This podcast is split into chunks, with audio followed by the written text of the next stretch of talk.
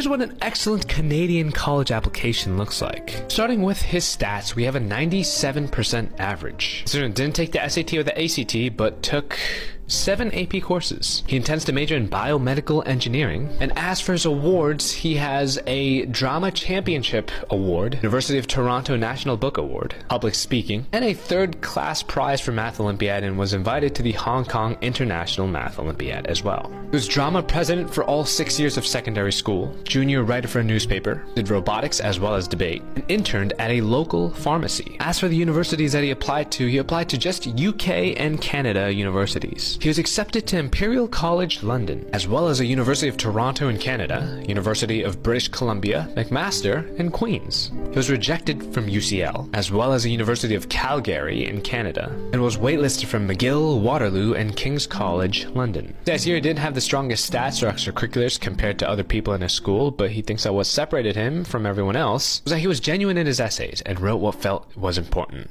and not what admissions officers wanted to hear. Let me know if you want me to review more Canadian college applications. Short Cast Club